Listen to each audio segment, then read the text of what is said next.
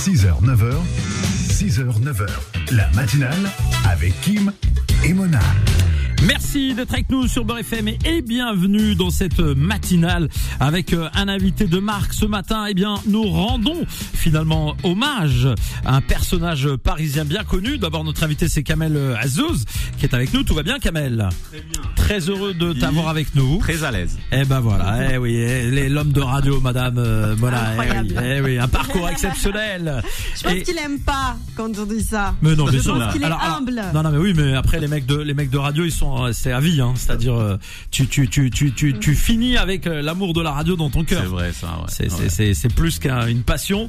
Euh, Kamel Azouz donc est notre invité. On parle évidemment eh bien de ce film documentaire L'Olivier sauvage, un film euh, sur le qui retrace le parcours improbable donc de Méziane Azaïch, créateur du cabaret sauvage. Et d'ailleurs, euh, je rappelle que ce samedi 1er euh, juillet donc à l'Institut du monde arabe à 20h avec euh, le groupe Amzik parce qu'il y a le concert d'Amzik, Euh, il y a la projection du film.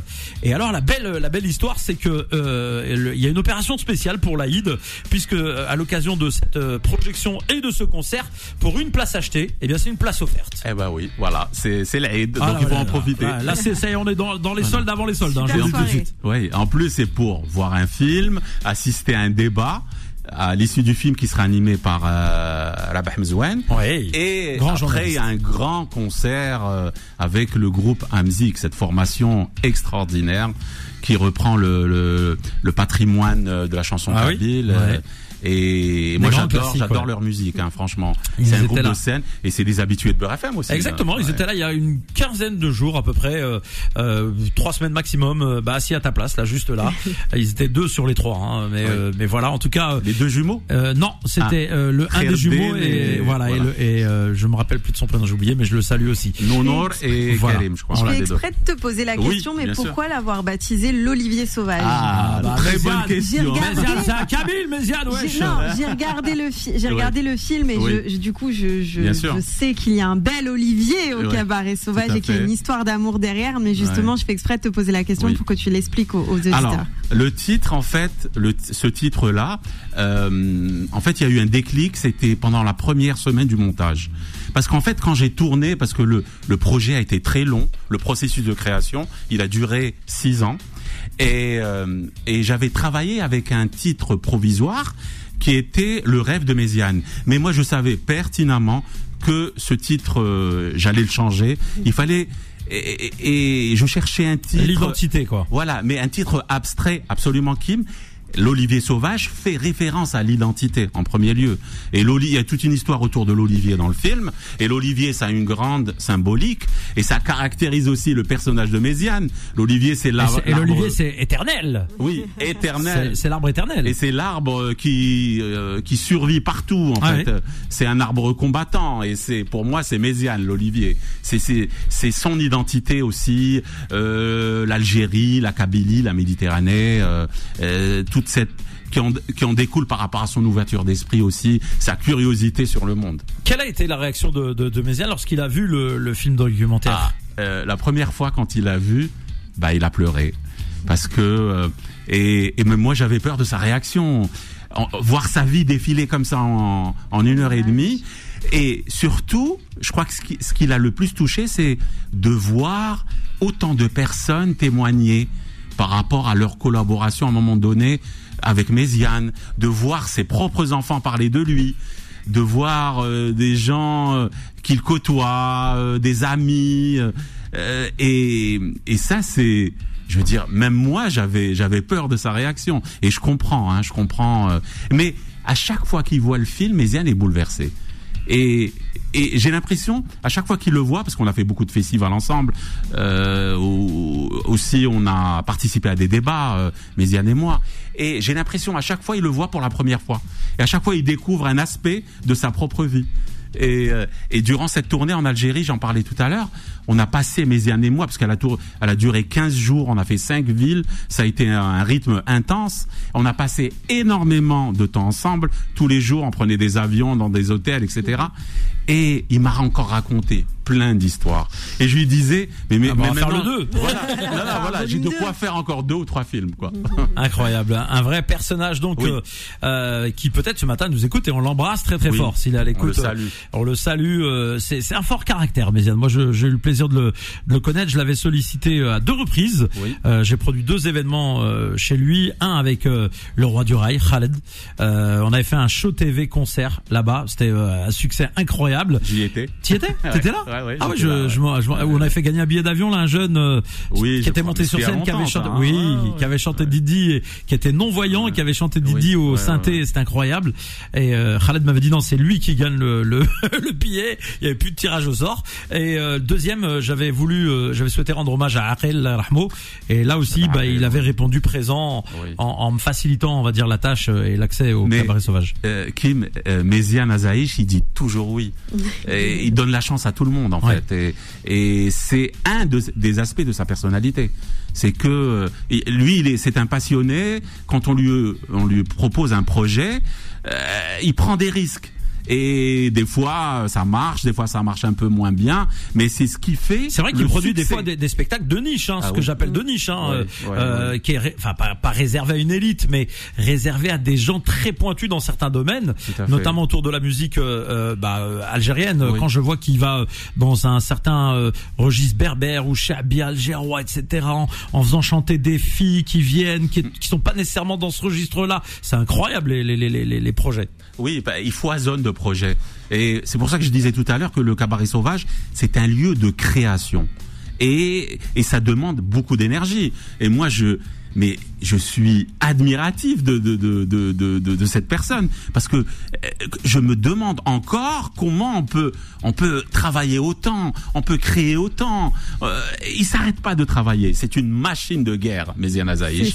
Et pour le bonheur de tous, en fait. Mais c'est hyper impressionnant la manière dont il travaille puisque euh, normalement, enfin, beaucoup de scènes, on va dire euh, françaises, essayent voilà de, de grappiller, d'avoir des, des, des artistes un peu plus, on va dire, péchus, ayant une certaine et ensuite il ferme un peu les yeux aux personnes, aux personnes un peu plus jeunes qui leur Ouais. demandent une chance, alors que lui, j'ai l'impression qu'il fait pas du tout ça. Absolument pas, C'est- absolument pas. Il donne la chance à tout le monde. C'est quand même le mec qui est capable d'enchaîner une soirée où j'ai mixé euh, avec des artistes maghrébins juste derrière ces soirées techno. Hein. Oui. C'est-à-dire, euh, Mais non c'est mais je te C'est jure. Et, et pour la petite anecdote, je me rappelle moi la première fois que je suis allée au cabaret sauvage, je crois que j'étais j'étais toute jeune Oui. et c'était pour assister à une émission d'Arthur et qu'il avait Oui, il oui, avait produit, il avait Ouais. produit- Oui, il avait décidé voilà de donner lieu à son bah, son émission qu'il avait créée lui-même au cabaret sauvage comme quoi vraiment ça ça touche même voilà monde, des- c'est tout le vraiment monde tout le monde Oui, il, qui, il euh, se passe plein de choses au cabaret sauvage. c'est impressionnant. Oui, il y a la finale de Top Chef qui a lieu au Cabaret Sauvage Ah aussi. Euh, et maintenant il y a une terrasse. euh, et maintenant il y a, on a le week-end. Vous allez au Cabaret Sauvage, c'est c'est un spectacle euh, dans la À salle, à l'extérieur à aussi. l'extérieur. voilà. Bon, là, c'est parce avec Gérard. Je crois que le chanteur qui est passé avant, il est pas mal. bon, en tout cas, sur euh, Beurre FM, on continue les 8h52. Il nous reste très peu de temps. Je vous propose d'écouter un autre extrait de ce film documentaire, euh, L'Olivier Sauvage. Quand j'ai décidé de, de, créer ce lieu, de faire construire ce lieu, j'ai cherché des noms. Je dis, mais ça peut pas s'appeler autrement que le cabaret sauvage. Et j'ai choisi de m'installer où on est aujourd'hui. Parce qu'on est loin de tout. On est loin du métro, on est loin de- des habitations, on est loin même du parc de la Villette à cette époque-là. Aujourd'hui, ça devient le parc parce qu'on a construit quelque chose. Eh oui, il a, il a donné vie finalement euh, à, à, à cet endroit euh, qui était euh, effectivement à l'écart de, à l'écart de tout hein, à Bah l'époque. oui, hein. il y avait à l'époque, euh, pas grand chose autour. Hein. Mais, mais maintenant, le cabaret sauvage fait partie intégrante, Intégrante du, du parc, parc, de la bien Villette. sûr, bien sûr. Et c'est un élément très important du parc de la Villette. C'est le, le parc de la Villette est un ensemble euh, où il y a un grand parc, mais aussi il y a, il y a un certain nombre de salles de spectacle. Le Zénith qui est en Ah face, oui, la Philharmonie euh, Bien récemment, euh, euh, le Trabendo, petite Ouais. salle de, de spectacle. Mais aujourd'hui, le parc de la Villette est aussi très connu par rapport au cabaret sauvage, qui a fait sa place. Il a pris racine. Et ça fait 27 ans que ça dure. Ah, il l'a fait évoluer en plus ce, ce cabaret sauvage.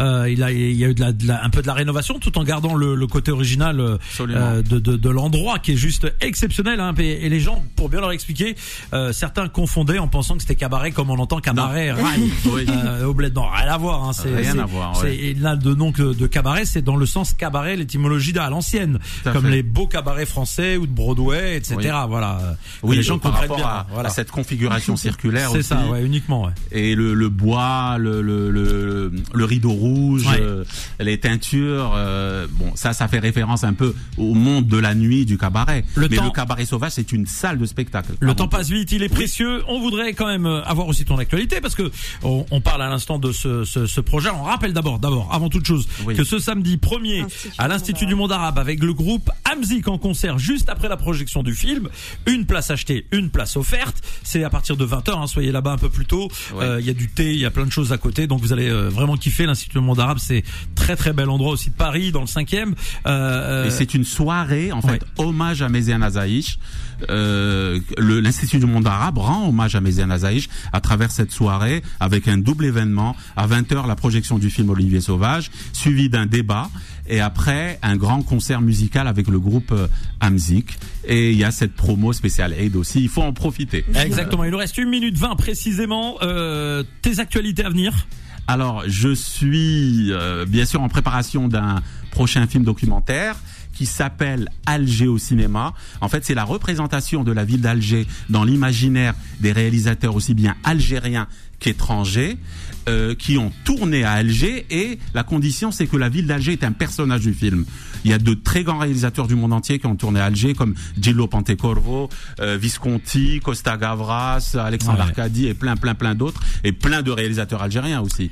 Eh ben voilà, euh, un des donc euh, voilà, ça, ça sera, ça tournera autour de de, de de de de mon amour pour cette ville. Kamel, on pourrait rester encore plus longtemps avec toi. Malheureusement, le temps euh, passe vite. Dans un instant, c'est AVS qu'on va retrouver avec Philippe euh, Robichon. Ça a parlé du pancréas, un sujet là aussi très sérieux. Merci Kamel d'être venu. Merci, merci pour l'accueil. C'est vraiment, j'ai passé un très bon moment. Eh ben, on a refait de la radio quelques années Ah après. Et quelques kilos en plus chacun. Est barak.